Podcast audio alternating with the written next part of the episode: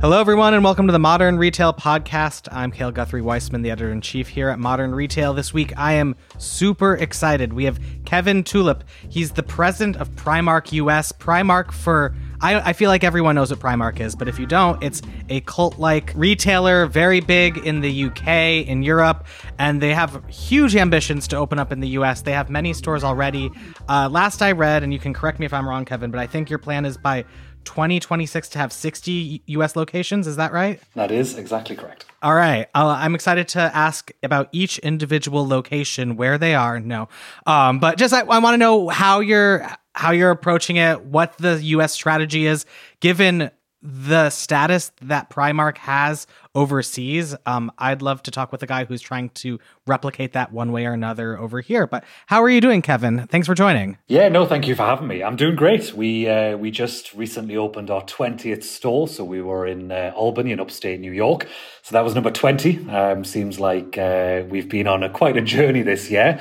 Um, so cut the ribbon on the twentieth. And actually, we're heading towards number twenty-one now, which is going to be in Arundel Mills. So just outside of Baltimore. And that's going to be our first store in Maryland. So looking forward forward to that in early September. Wow, wow, congratulations. So how many stores have you opened so far this year? Yes, yeah, so we've opened seven this year so far. So, um, a lot of stores. Yeah, I, I moved to the U S about eighteen months ago, um, and we just then announced our, our ambition for sixty stores by twenty twenty-six. Um, so we've been pretty busy with the seven stores Um, in the last twelve months there. Um, and obviously, we've still got a few more to go this calendar year. Um, and then a few leases that we've signed and, and, and recently uh, talked about publicly, including our first store in Texas, which is going to be in McAllen. Um, so we're really looking forward. No date on that one yet, but we're really looking forward to, to getting down there and getting our first Texas store open. Well, congratulations. Let's back up a little bit and talk just about who you are. So uh, correct me if I'm wrong, but you've been at Primark for quite a long time, or at least that's what your LinkedIn says. So twenty years, it, it is definitely a long time, yeah. Over two decades now. So I started, I actually started with Primark when I was sixteen.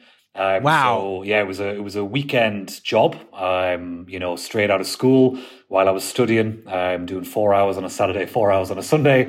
Um, and I really fell in love with retail, fell in love with the buzz of a busy store, fell in love with, you know, the the the the, the ability to, to have a lot of colleagues, talk to customers about commerciality, about product, about leadership, about development. There was just so much of those kind of first few months and few years that just really captured my imagination. And, and I really wanted to grow and set myself as a as a as a leader within within the store that I was in at the time. Um, and then Primark went through a, a fairly large expansion in the U K at that time. We were still relatively small, uh, but we got we went through quite a large um, quite a large growth spurt in the U K, which allowed me to to be able to move around a lot. Um, so no, it was it was a, a, a great first few years. Wow. So what would you say your trajectory of roles was? So you started off at a specific store and then you helped it expand into new territories in, in different parts of the U K. And like, what, what were you in charge of essentially? Yeah, so I, I, my first sort of management role was I was looking after the, the ladies' wear department of one of our stores in Northern England.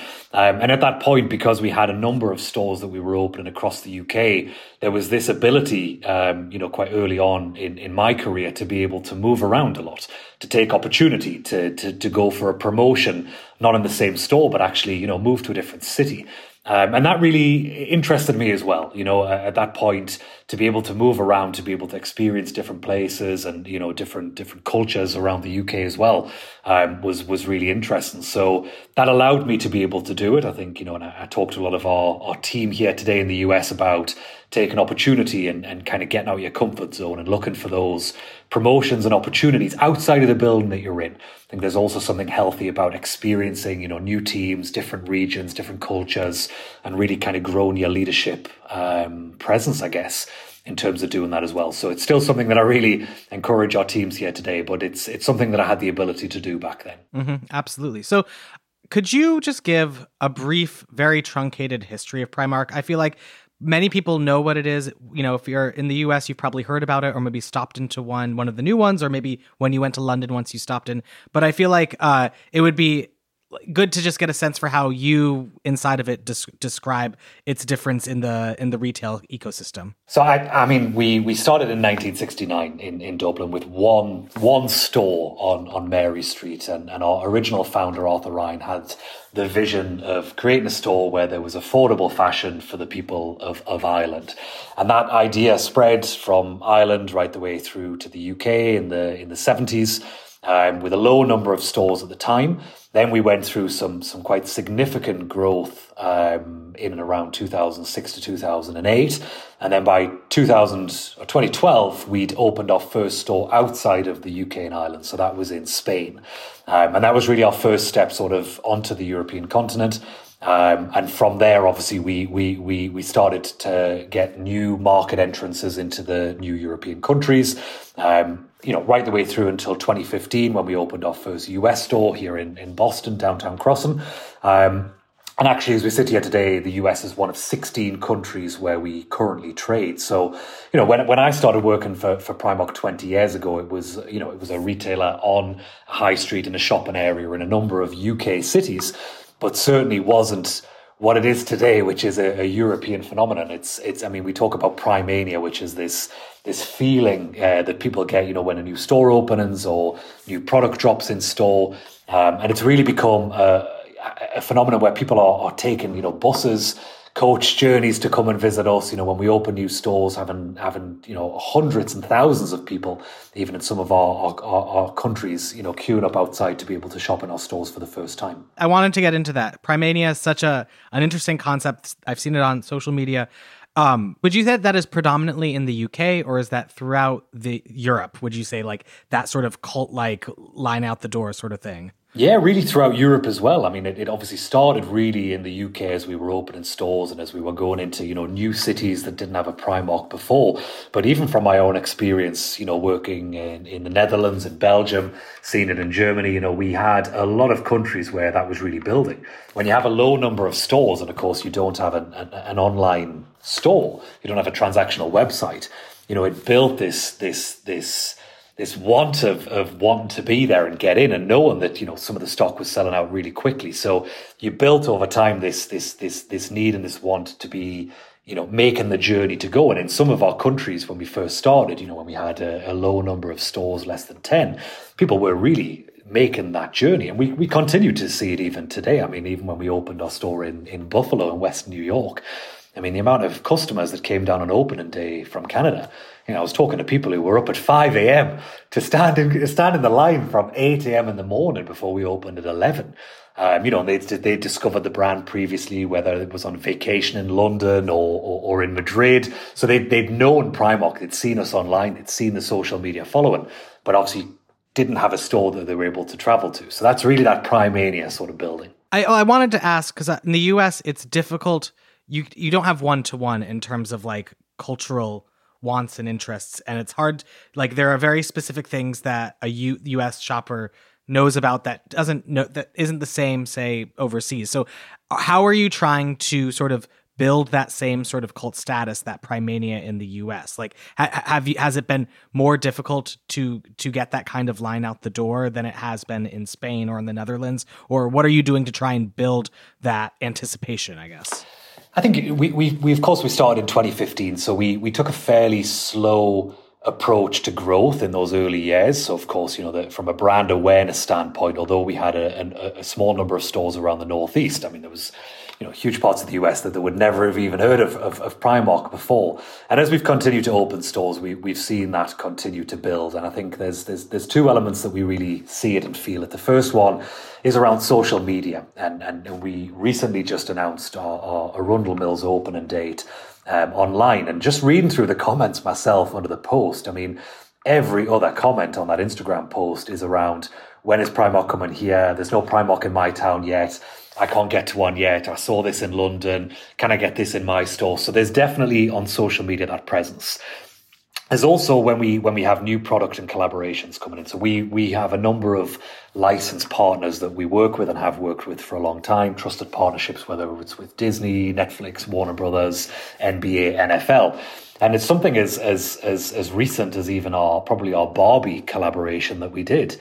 I mean, less than a week in in in in most of our stores, you know, and and completely sold out. You know, we had customers phoning stores, asking online, where can I still get this product in? Um, so we really see that continuing to build, both in new store locations, the want of a new location, as well as some of our product drops that we've got coming in as well. Can you talk a little about how, well, let's start with the two thousand fifteen. What was the concept of that first store? Because I th- know that you've, over the years, shrunk your, your the size of generally your U S stores. Is that correct? So what did the first one look like, and what does it look like now? So the, the, the strategy was always about, you know, opening a handful of stores and really testing and, and learning. Um, and I think, look, that, that, that, that's been the approach from the very beginning, and it still is the approach today, by the way. So, you know, Downtown Crossing in Boston, we opened... Fantastic opening, but we had, of course, taken a, a similar store size to what we had in Europe at that at that time. Um, you know, a, a, again, a very European centralized strategy. Um, we had a lot to learn coming into the U S, and of course, we did a lot of homework before we landed in. But yeah, once you open your doors is when you really start to learn some of those lessons. And I'm and I'm sure for the team on the ground, there was some some some hard lessons to learn.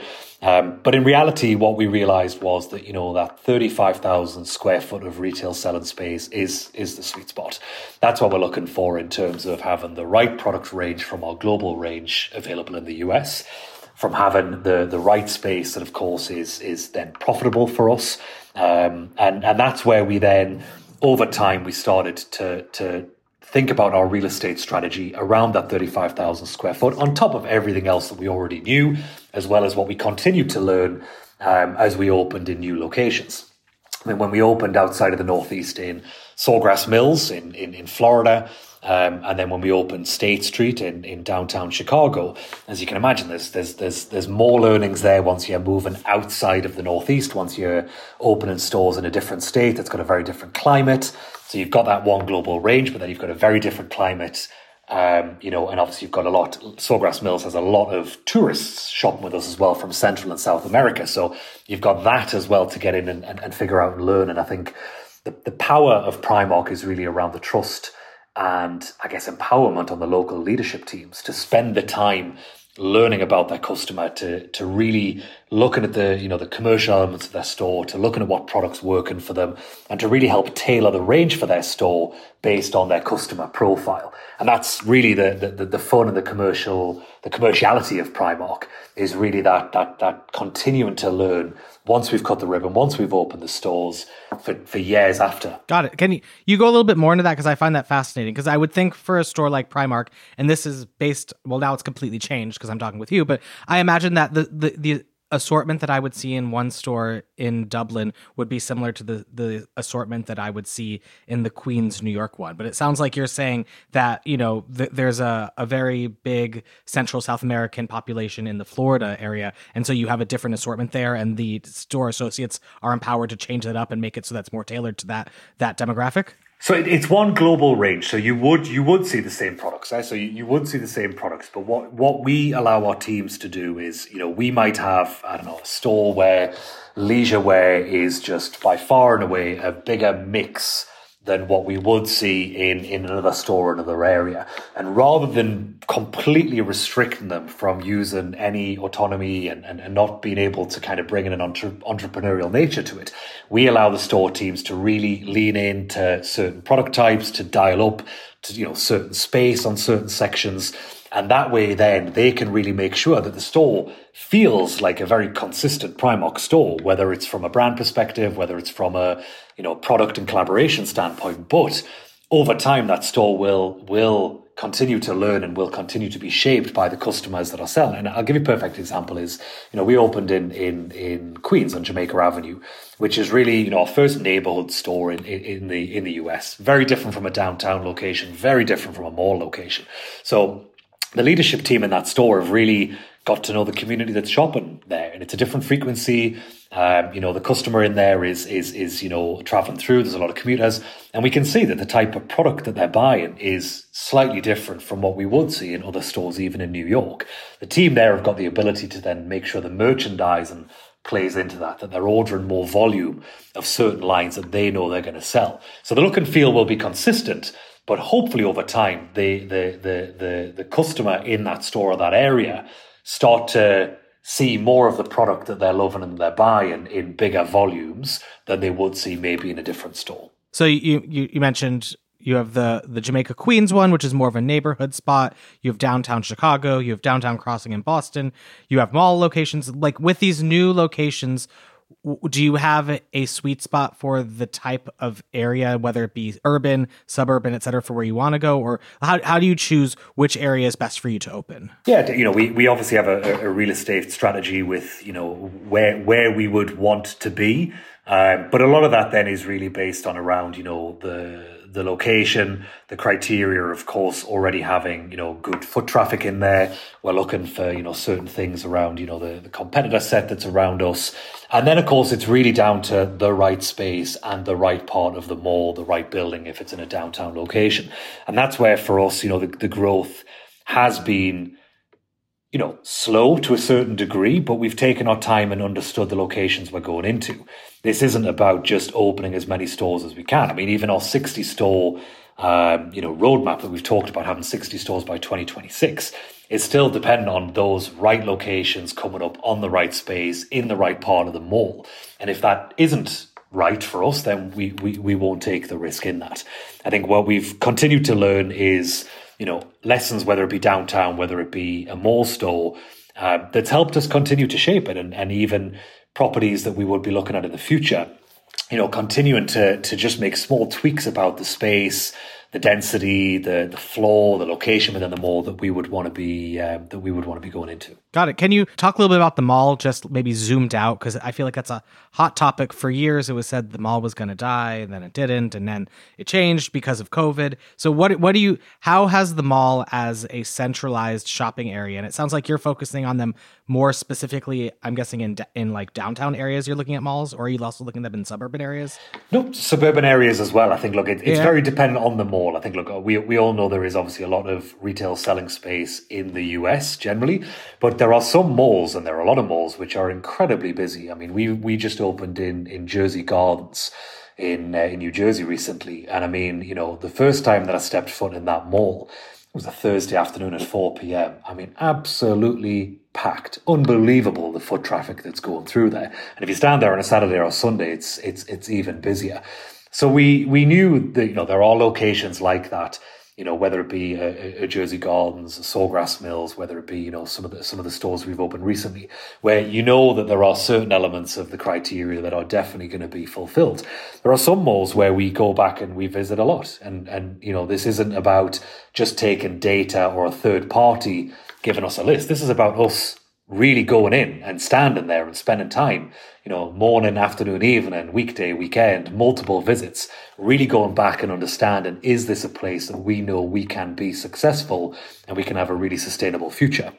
So as we get properties that come up and as we spend the time and we really validate that for ourselves, that's the moment where we would then go forward with that. But there's a lot of work goes in, years of work that goes in, in terms of choosing these, these locations. And, you know, where we've continued to open, we've opened in malls where there is already good foot traffic. And I, I'm sure that's not the case for every mall in the U S, but it's about being selective and about then, you know, really looking at what other facilities are available in the mall, what's the competitor set in the mall, uh, you know, what's the parking facilities like in that mall, and really making sure that we're doing our homework on that. What is the ideal competitive set you would have in a mall? If you like, are there a few stores where you're like, we are really complementary to each other and that would be ideal for us? You know, we we obviously watch what other fashion retailers are doing as well. And, and you know, there's always that that thing of you're never going to be successful by yourself. Um, and that's something, you know, as part of our kind of value set, we've always wanted to be on a good high street, in a good downtown area, in a good mall that, you know, looks after the area. We want to join that and, and be part of that as well. So look, we're, we're looking for a good competitor set, whether it be, you know, good, good other fashion retailers, Um, whether it be, you know, uh, things like cinemas, et cetera, that are bringing in additional foot traffic on top. Um, you know, but I, I say that, I mean, we've opened in a number of Mills locations recently where, you know, they don't have those elements of, of cinemas, et cetera. But because it's that sort of off-price model where there is foot traffic going to that mall to shop, um, you know, that's also been pretty successful for us as well. Would you say that the demographic or the type of shopper in the U S that you are finding come to Primark is different than what you're seeing in, you know, the U K and Europe stores, or is it generally the same general demographic, I guess? It, it is generally the same demographic. What I would say is that definitely the, the frequency of visit is is quite different. So we would see that, you know, and this is a, you know, a really top level between the two. You know, in, in Europe, we'd probably have a higher frequency of visit, but probably a, a lower basket spend. Whereas in the U S, we'd have, you know, a, a lower frequency and a higher basket spend. But even within the U S, we see that quite different. You can imagine in downtown locations, downtown Brooklyn, where we opened um, in December last year, the frequency of visit there is very high compared with, you know, a, a mall store like King's Plaza. But you also see the difference there in terms of the number of items and, and the general basket spend um, within the two as well. What are you seeing in assortment and choice? Like, whether this can be both for U S or both in general, how things are going. Like uh, trends change. People, you mentioned athleisure. I imagine you guys are see, have seen a huge spike worldwide with athleisure. But how has your overall assortment shifted from what it has been traditionally? Yeah, I think you've got to remember that around sixty percent of the Primark assortment assortment is really everyday essentials. So, you know, T-shirts, denim, socks, underwear, that kind of thing. So there's obviously a trend element to it, but, you know, for the most part, it is it is everyday essentials. Between sort of the U S and Europe, there is definitely a, a, a bigger lean towards uh, leisure and, and sportswear that we've got here versus Europe. But actually, you know, there is there's a lot of similarities, to be honest with you. You know, whether you talk about something like, you know, colorways, denim, et cetera, there is a lot of similarities. Where we do see some some other differences, some interesting differences that certainly uh, have been interesting for me over the last eighteen months to get to learn, is there's definitely a bigger lean into licenses here Um, than what there is in Europe. So, you know, when we have a, a, a range, whether it be like a really kind of evergreen range on, on Disney with Mickey or Minnie, or whether it's really something like Barbie, we definitely see a, a higher percentage coming from from from the U S than than in Europe. Um, when we think about something like children's wear, which is a, you know, a, a really big part of our business, you know, that's been probably a, a biggest growth for us in the U S from when we opened in twenty fifteen to where we are today. And I think a lot of that's word of mouth. Obviously, we, we aren't spending a lot of money on on huge, um, you know, marketing uh, and advertisement campaigns, maybe like some of our competitors. So there is an element of of word of mouth. It takes a little bit of time to spread. And I think children's wear is one of those where, you know, people have shopped with us, worn it, washed it, trusted it, come back and reboard it. And then, of course, you've got that whole thing between parents of, well, you know, where's that dress from Primark? And you go and check them out. It was only eight dollars. So that's continued to grow over time. And really kind of coming out of COVID, you know, there's there's been some some big shifts on there. Of course, we saw the big kind of leisure wear shift, a lot of people working from home. But actually, that's definitely started to, we've started to see sort of more formal and soft fashions increase. Definitely as there is more people going back into the offices. And of course, we saw the, the big resurgence of, of people going back out again.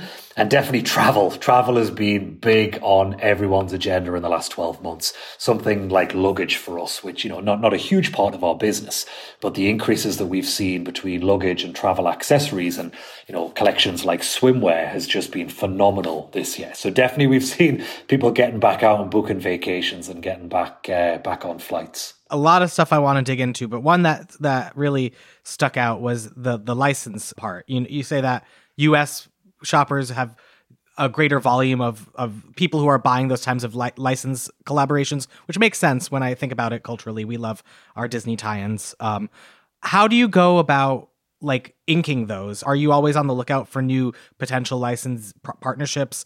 Are they usually inbound? Do you have, are you very specific about the ones you do, or are you more open about it? Like, how are you thinking about that entire area of the business? So, oh, oh, look, obviously, as a as, as a as a function, the buying and merchandising team are based in Dublin, so, you know, centralized in Dublin, um, and as part of that, obviously, we have a, a licensed team Um, headed up by Sarah Jackson there that would be working with the licensed partners. They would be, you know, creating the product, designing the product, um, and that would be, you know, manufactured in the same factories and countries that we're doing um, our, our other product in as well. So it is our product. It's unique to Primark. It's not something that, that people can go and buy in, in other retailers as well. We have a number of licensed partners that we've worked with for a long time. So the likes of of, of Disney um, has, has, has been with us for a long time, and there's a lot of trust there. Some of the sports licenses are, are are, are much newer.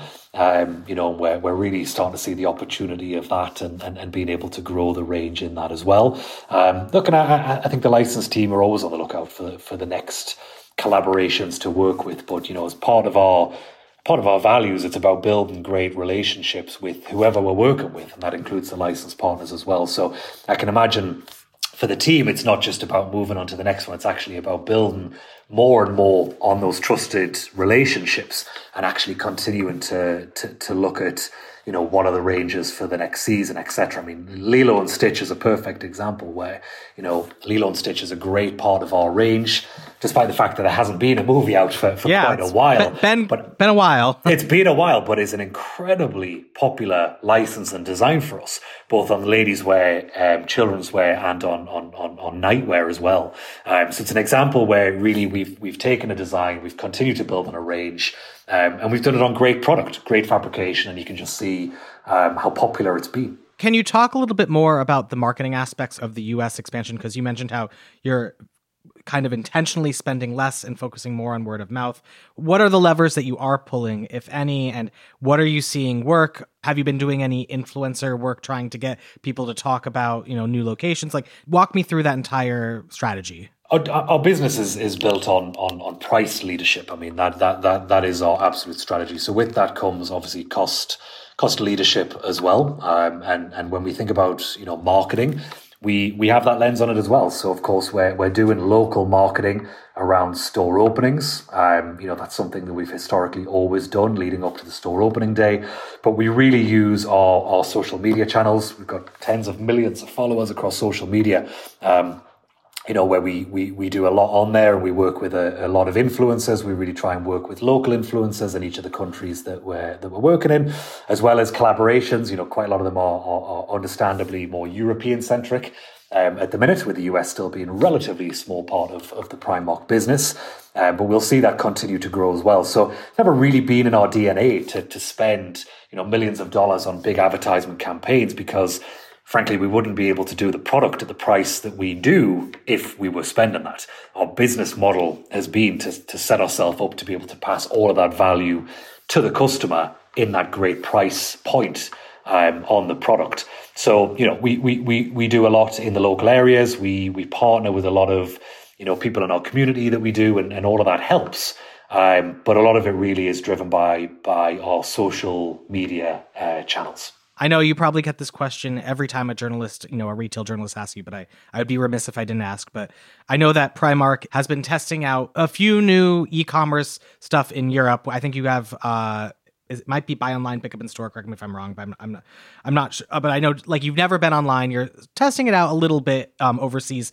Do you have any plans for that coming into the U S, or how? What are you thinking about in terms of online capabilities? So the, the test that we're doing is is is really a, a U K trial, and it is very much around buy online, pick up in store, but it's still very, just to be clear, really still very focused on, you know, incremental to the to the in-store experience. So it, it, it you know it, it isn't focused on creating the website to, to be transactional. It is very much around, you know, it, it, when I say transactional in terms of home delivery, it's very much around, you know, the customer having an additional way of reserving an item, but still coming into store to, to pick it up. And our, our strategy will be that everything that we do will be focused on that in-store experience. So anything additional that we build in and around that will always need to be incremental to that that, that in-store sale. Um, right now, it is a trial in the U K, and, and we'll all continue to, to watch it and to see how the U K team uh, do with it.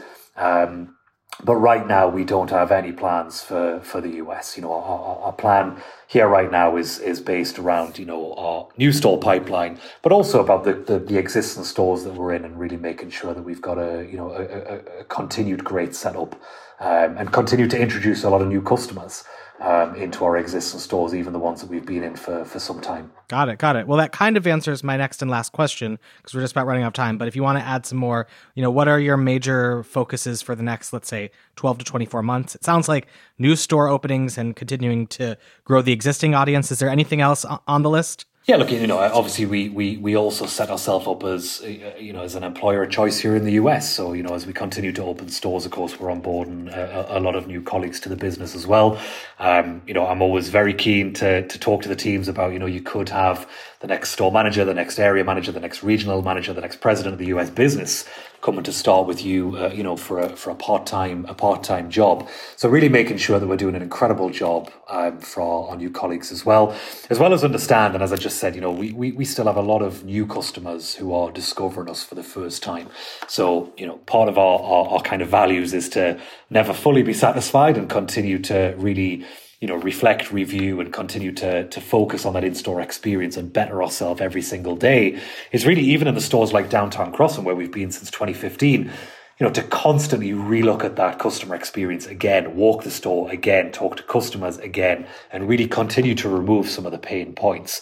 And I think, you know, we we can constantly still find easy ways to improve the bricks and mortar experience for customers. And we still see a lot of opportunity to continue that um, in the future. Got it. Well, Kevin, this has been a great conversation. I really appreciate you taking the time. No, thank you very much, Cale. Appreciate it.